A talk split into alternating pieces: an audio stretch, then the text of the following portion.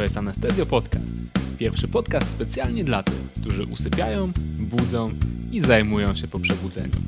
Mam na imię Staszek i zapraszam Was na kilkanaście minut wspólnej nauki.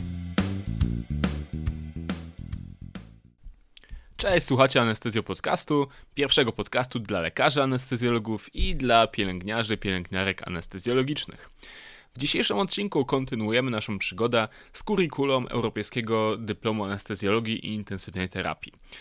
Kolejnym punktem kurikulum, którym powinniśmy się zająć, jest działanie anestetyków na organizm. Przeczytałem ten temat i zastanawiałem się, jak właściwie to ugryźć. To jest tak ogromny temat, tyle farmakologii, tyle różnych interakcji między lekami. Zdecydowałem się więc ugryźć go w ten sposób, którego jeszcze nie przerabialiśmy, czyli po prostu poszukać pytań z różnych egzaminów, z europejskich, amerykańskich, a nawet polskich, które zawierają treści związane z anestetykami. I przejdziemy dzisiaj przez te pytania, zastanowimy się nad tym, jakie są prawidłowe odpowiedzi, będziecie mogli pomyśleć trochę ze mną, zanim zaczniemy je omawiać i zobaczymy, o co tak naprawdę pytają autorzy i czego możemy się spodziewać. No więc zaczynam od słowa kluczowego propofol, z którym przeszukiwałem te pytania. I pierwsze pytanie.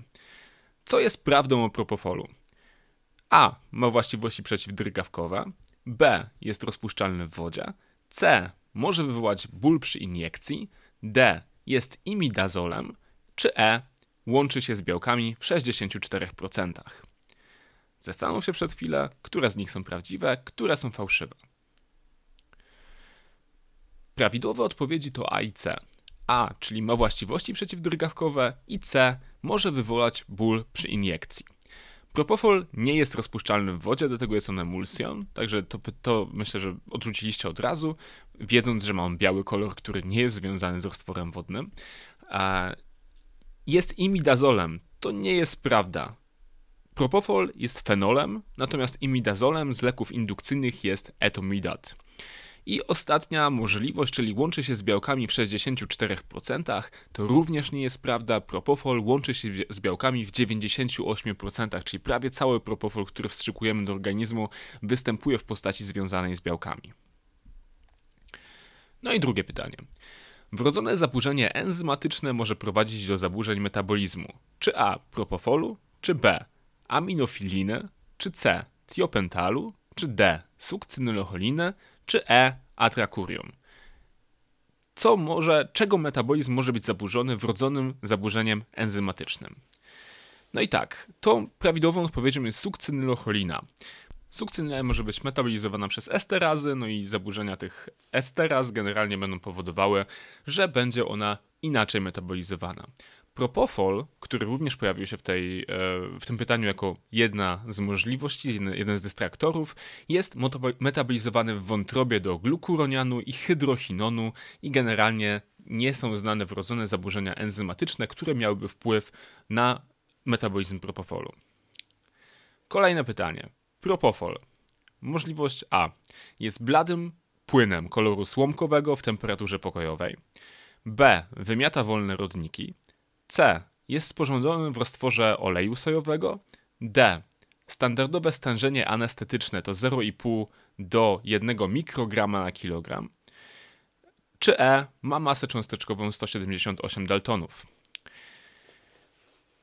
No więc jeśli chodzi o kolor, no to propofol jest koloru białego i nie wiem, czy można nazwać go bladym, on jest po prostu biały. Jeśli chodzi o blady płyn koloru słomkowego w temperaturze pokojowej, to jest to kolor fenylu 2,3-diizopropylowego. Natomiast prawdą o propofolu jest, że wymiata wolne rodniki, że jest sporządzone w roztworze aloju sodowego i że ma masę cząsteczkową 178 daltonów. To jest mój ulubiony dystraktor, ponieważ uważam, że jest to wiedza o absolutnie zerowej przydatności klinicznej.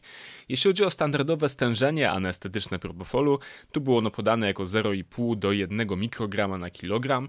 W ogóle jest to jakaś dziwna jednostka, bo kiedy stosujemy propofol w TCI, to stosujemy przecież mikrogramy na mililitr, i tak czy inaczej, nawet gdyby to były mikrogramy na mililitr, to nie jest to 0,5 do 1, tylko jest to stężenie odpowiednio wyższe. W zależności od tego, z jakim pacjentem mamy do czynienia, będziemy mówili najczęściej o stężeniu w okolicach 3 do 4 mikrogramów na kilogram.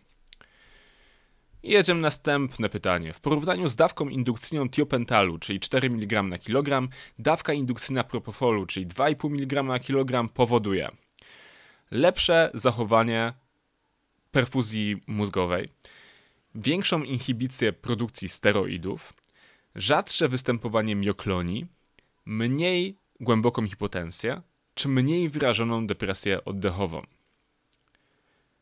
Z tych wszystkich odpowiedzi, z tych wszystkich dystraktorów, jedyną prawidłową odpowiedzią jest odpowiedź C, czyli rzadsze występowanie mioklonii. Kolejne pytanie to tymczasem pytanie z grupy pytań klinicznych. Mamy pacjentkę, 75-letnią kobietę, która ma istotną stenozę tętnic szyjnych. Ma ona zostać poddana znieczuleniu ogólnemu z powodu złamania szyjki kości udowej. Co z poniższych problemów najsilniej przemawia na niekorzyść propofolu jako leku indukcyjnego u tej pacjentki? Czyli pytanie jest o działania niepożądane propofolu w indukcji znieczulenia ogólnego. Odpowiedź A. Spadek ciśnienia. Odpowiedź B. Ból w czasie wstrzyknięcia. Odpowiedź C. Przedłużona depresja oddechowa po indukcji. Odpowiedź D. Przedłużone wybudzanie. Odpowiedź E. Przedłużony czas półtrwania albo czas eliminacji. No i teraz pytanie, co z nich tak naprawdę będzie największym problemem tej pacjentki, bo większość z tych dystraktorów, o ile nie wszystkie, są przecież dla propofolu u tej pacjentki prawdziwe. Może boleć w czasie wstrzyknięcia, ale czy to jest największe działanie niepożądane, czy najważniejsze działanie niepożądane, albo największe przeciwwskazanie do propofolu? Wątpię. Przedłużona depresja oddechowa po indukcji mnie osobiście aż tak nie radzi jako anestezjologa w przypadku tej pacjentki, ponieważ tak czy inaczej pacjentkę mogę wentylować mechanicznie. Przedłużone wybudzanie po jednej pojedynczej dawce propofolu nie wydaje mi się, a zresztą nawet gdybyśmy dawali tej pacjentce z jakiegoś powodu TIVę bazującą na propofolu, to tak czy inaczej przedłużone wybudzanie się nie jest największym problemem tej pacjentki. Zawsze ją można puścić na intensywną, na wentylacji mechanicznej. Największym problemem tej pacjentki jest spadek ciśnienia. Propofol ma znaczne działanie kardiodepresyjne i większość pacjentów, którzy są znieczulani propofolem, będzie odczuwało te efekty negatywnej inotropii propofolu.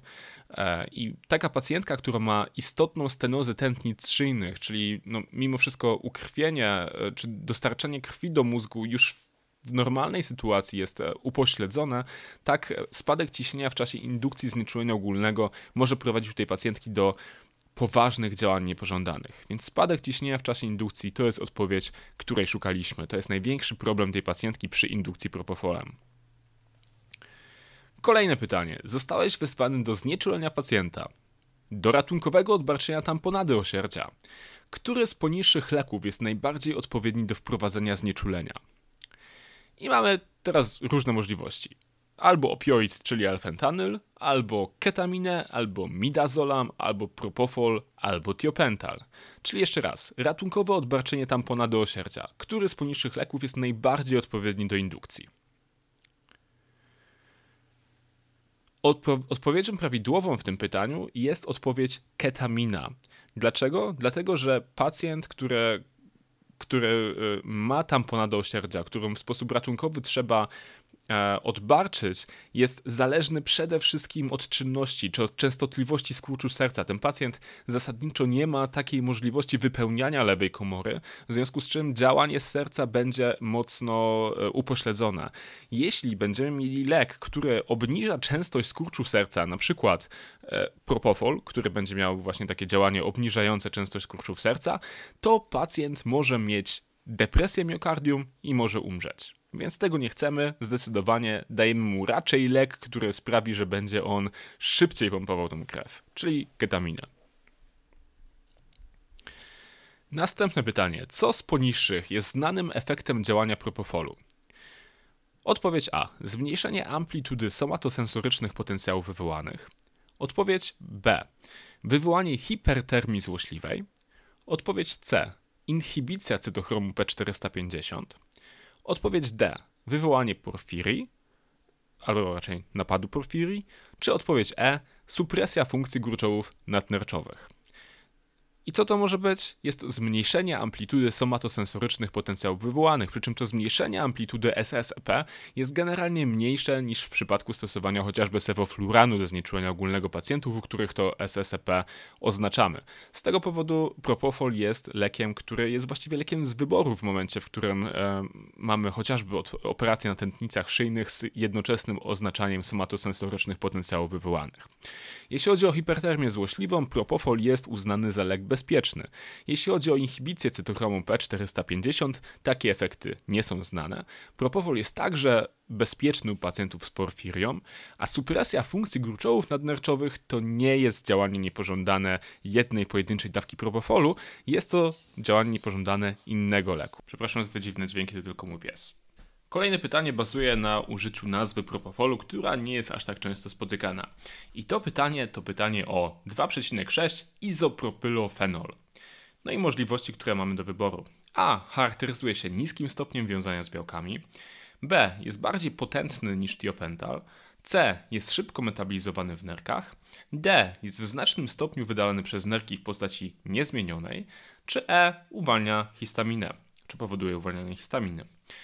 No więc jeśli wiemy, że 2,6 izopropylofenol to nic innego jak propofol, to będziemy wiedzieli, że nie charakteryzuje się niskim stopniem wiązania z białkami. Mówiliśmy wcześniej, że jest to 98% i w żaden sposób nie można uznać, że 98% to mało. Wiemy, że nie jest szybko metabolizowany w nerkach, bo metabolizm propofolu to przede wszystkim metabolizm wątrobowy. Wiemy, że w nieznacznym stopniu jest wydalany przez nerki w postaci niezmienionej. No i wiemy, że generalnie uwalnianie histaminy nie należy do znanego spektrum działań niepożądanych tego leku. Natomiast to, co jest prawdą, to to, że jest bardziej potentny niż tiopental. Objawia się to tym, że dawka indukcyjna tiopentalu to jest około 4 mg na kilogram, natomiast dawka indukcyjna propofolu to do 2,5 mg na kilogram u osób dorosłych. Drugie słowo kluczowe, którego użyłem w wyszukiwaniu, to słowo kluczowe etomidat. I teraz tak, jakie pytania pojawiały się o etomidat? Pierwsze pytanie. Z poniższych leków redukcja systemowego oporu naczyniowego wywołają A. Etomidat, B. Enfluran, C. Siarczan magnezu, D. Ketamina, czy E. Podtlenek azotu. Zastanówcie się chwilę. I już na pewno wiecie, że 3 z tych odpowiedzi są prawidłowe i były to 3 pierwsze odpowiedzi. Etomidat powoduje redukcję systemowego oporu naczyniowego, enfluran może również powodować taką redukcję, siarczan magnezu również jest używany jako lek hipotensyjny, obniżając systemowy opór naczyniowy. Ketamina zwiększa systemowy opór naczyniowy, a podtlenek azotu, jeśli nawet ma jakiś efekt depresyjny, to ma efekt depresyjny słabo nasilony i raczej jest to efekt depresyjny na miokardium niż efekt depresyjny związany z redukcją systemowego oporu naczyniowego. Drugie pytanie. Z poniższych leków wzrost ciśnienia wewnątrzczaszkowego wywołają A. Ketamina, B. Hiperkapnia, C. Tiopental, D. Halotan, czy E. Etomidat. Tutaj również 3 odpowiedzi są prawidłowe. Wzrost ciśnienia śródczaszkowego wywołają naturalnie ketamina, dlatego nie powinniśmy jej podawać pacjentom, którzy mają zwiększone ciśnienie śródczaszkowe. Wywoła je hiperkapnia, dlatego u pacjentów neurochirurgicznych powinniśmy dążyć do lekkiej hiperwentylacji, do trzymania EtCO2 w dolnej granicy normy. Nie będzie to tiopental, będzie to halotan i nie będzie to etomidat. Więc mamy 3 odpowiedzi: ketamina, hiperkapnia i halotan. Warto też wiedzieć, że ketamina i halotan zwiększają zarówno ciśnienie tętnicze, jak i również ciśnienie śródczaszkowe. Kolejne pytanie, tym razem stricte pytanie o etomidat, czyli co musimy wiedzieć o etomidacie. Mamy 2 takie pytania pod rząd. Więc pierwsze pytanie, co robi etomidat? A. Obniża ciśnienie wewnątrzgałkowe. B. Jest wydalany z moczem. C. Powoduje supresję funkcji przysadki mózgowej. D. Powoduje ból przy wstrzyknięciu. E. Jest przygotowany w postaci roztworu w glikolu propylenowym. I myślimy, i odpowiadamy, i jakie są prawidłowe odpowiedzi, a tym razem jest ich aż 4. Po pierwsze, etomidat tak obniża ciśnienie wewnątrzgałkowe. Obniża także perfuzję mózgu, czyli CBF, i obniża także ciśnienie śródczaszkowe. Po drugie, etomidat jest wydalany z moczem. Najpierw ulega on zmetabolizowaniu przez esterazy osoczowe oraz esterazy wątrobowe, a następnie to, co pozostało, jest wydalane z moczem. C. Powoduje supresję funkcji przysadki mózgowej. To nie jest prawda. D. Powoduje ból przy wstrzyknięciu. Może powodować ból przy wstrzyknięciu, czyli to nie tylko propofol, ale też etomidat. I E. Jest przygotowany w postaci roztworu w glikolu propylenowym. Moje ulubione pytania, absolutnie ważne, czyli że nie, ale jest to prawda. I drugie pytanie, również pytanie sensu stricte o etomidat. Co jest prawdą o etomidacie? A. Jest karboksylowanym imidazolem. B. Ma w swojej strukturze wiązania estrowe. C. Ma pH 8,1, ten roztwór jego. D. Powoduje ruchy mięśni, które są skojarzone ze zmianami w EEG podobnymi do epilepsji. E. Jest związany z białkami w 75%. I teraz co tutaj jest prawdziwymi odpowiedziami? Po pierwsze, jest on karboksylowanym imidazolem. Po drugie, przed chwilą powiedzieliśmy o tym, że jest metabolizowany przez esterazy osoczowe i wątrobowe, więc musi mieć w swojej strukturze wiązanie estrowe. Ma pH, ten roztwór jego 8,1, to też jest prawda. I jest związany z białkami w 75%, to też jest prawda. Co z tymi ruchami mięśni, które są skojarzone ze zmianami w EKG podobnymi do epilepsji? Więc to jest odpowiedź, na którą egzaminatorzy chcą nas złapać, bo człowiek może wiedzieć, że powoduje ruchy mięśni i może wiedzieć, że powodują zmiany w EKG. Natomiast związek między zmianami w EEG a ruchami mięśni nie jest ustalony, więc słowo skojarzone w tym dystraktorze powoduje ruchy mięśni skojarzone ze zmianami EEG podobnymi do epilepsji jest tutaj słowem kluczem, bo te zmiany następują, ale czy one są skojarzone, czy nie, Bóg jeden raczy wiedzieć. Następne pytanie pod keyword etomidat. Z poniższych leków w dużym stopniu metabolizmowi wątropowemu podlegają, czyli pytanie o farmakologię. Nifedypina, enalapril, ketamina, diltiazem i etomidat. I co? Wiemy, co jest metabolizowane w wątrobie? No to próbujemy. Po pierwsze, nifedypina, owszem, w 95% jest metabolizowana w wątrobie. Po drugie, enalapril. Enalapril w ogóle jest prolekiem, który jest aktywowany w wątrobie, a następnie ulega hydrolizie. Ketamina. Ketamina ulega aż 2 przemianom w wątrobie. Po pierwsze N-demetylacji i po drugie hydroksylacji. Diltiazem ulega deacetylacji i demetylacji. No i etomidat, tak jak powiedzieliśmy przed chwilą, jest metabolizowany m.in. przez esterazy osoczowe. Oczywiście większość z tego nie ma szczególnego znaczenia klinicznego, czy jest to N-demetylacja, czy demetylacja, czy esterazy, czy nie wiadomo co jeszcze. Ważne jest natomiast to, że te leki, które są podawane i także wiele innych leków w anestezjologii przy niewydolności wątroby może być metabolizowanych inaczej i musimy zwracać na to uwagę. Więc nieważne czy prolek, czy lek, czy metylacja, czy demetylacja, generalnie ważne jest wiedzieć, że w przypadku problemu z wątrobą będziemy mieli problemy z którymś tam lekiem i trzeba go dawkować ostrożniej. Następne pytanie, znowu stricte o etomidat. Odpowiedź A. Jest rozpuszczalny w wodzie. Odpowiedź B. Wzmacnia działanie leków zwilżających mięśnie. Odpowiedź C. Zwiększa obwodowo opór-naczyniowy. Odpowiedź D. Zwiększa perfuzję mózgu. Odpowiedź E. Może być bezpiecznie używany u pacjentów z porfirią. No i lecimy. Po pierwsze, jest rozpuszczalny w wodzie, to jest akurat prawda. Jest on rozpuszczalny w wodzie, ale normalnie dostajemy etomidat w postaci glikolu, bo zwiększa jego stabilność. I oczywiście tutaj też trzeba wiedzieć dwie rzeczy, które absolutnie nie mają znaczenia w codziennej praktyce. Odpowiedź B. Zwiększa działanie leków zwierczających, też jest prawda, czy wzmacnia działanie właściwie leków zwierczających, to jest prawda. Tak jak wiele leków indukcyjnych, tak etomidat również to czyni. Pozostałe odpowiedzi, czyli zwiększa SVR, zwiększa CBF i może być bezpiecznie używany u pacjentów z porfirem, są odpowiedziami fałszywymi. Co prawda etomidat był czy bywał bezpiecznie używany u pacjentów z ostrą porfirą przerywaną, ale okazało się, że kiedy wykonano badania na szczurach, to została wykazana porfirogenność etomidatu i wtedy CDC uznało, że być może nie jest to najlepszy pomysł, żeby ten etomidat tym pacjentom dawać. I teraz znowu przypadek kliniczny, tym razem przy keyword etomidat. Zobaczymy, co tam dla nas przygotowali. 72-letnia pacjentka ze stabilną dusznicą bolesną jest poddawana resekcji jelita. Znieczulenie indukowano etomidatem. Po 5 minutach od rozpoczęcia podaży izofluranu 1% w 50% N2O ciśnienie spada ze 110 na 84 do 70 na 40. Jaka jest najbardziej prawdopodobna przyczyna tego spadku ciśnienia? I tu mamy 5 możliwych dystraktorów, jedna odpowiedź jest prawidłowa. Czy jest to zespół podkradania wywołany izofluranem? Czy bezpośrednie działanie depresyjne izofluranu na miokardium?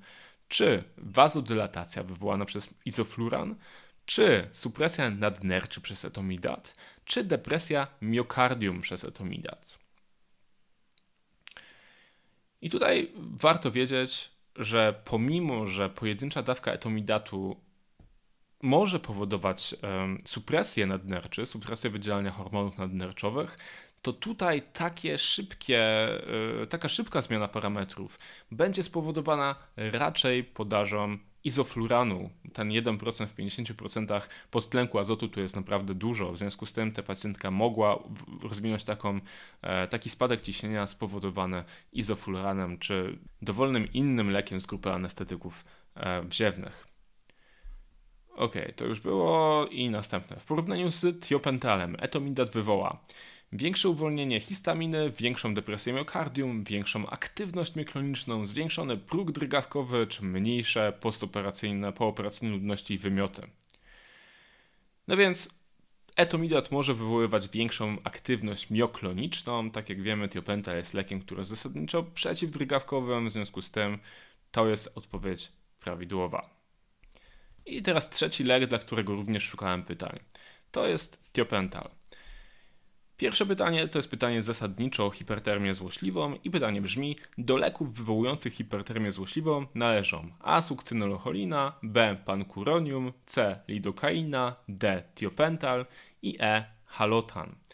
Znanymi lekami wywołującymi hipertermię złośliwą jest halotan, sukcynylocholina, inne gazy anestetyczne. Natomiast do leków, które są zasadniczo uznawane za bezpieczne, należą niedepolaryzujące leki zwilżające mięśnie, anestetyki lokalne, tiopental czy inne barbiturany, a także etomidat i propofol. Także te leki możemy podawać w miarę bezpiecznie, natomiast pozostałych należałoby się może wystrzegać po to, żeby nie wywołać hipertermii złośliwej. Następne pytanie. Zmiana pH powoduje zmianę struktury następujących leków. Czy jest to midazolam, atrakurium, sukcynylocholina, tiopental czy metohexital?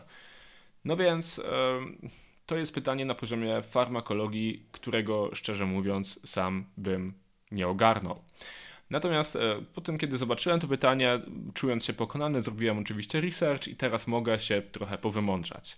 Odpowiedzią poprawną na to pytanie jest midazolam, który w pH 3 ma otwarty pierścień i jest rozpuszczalny w wodzie, w pH 4 ma pierścień zamknięty i jest rozpuszczalny w tłuszczach.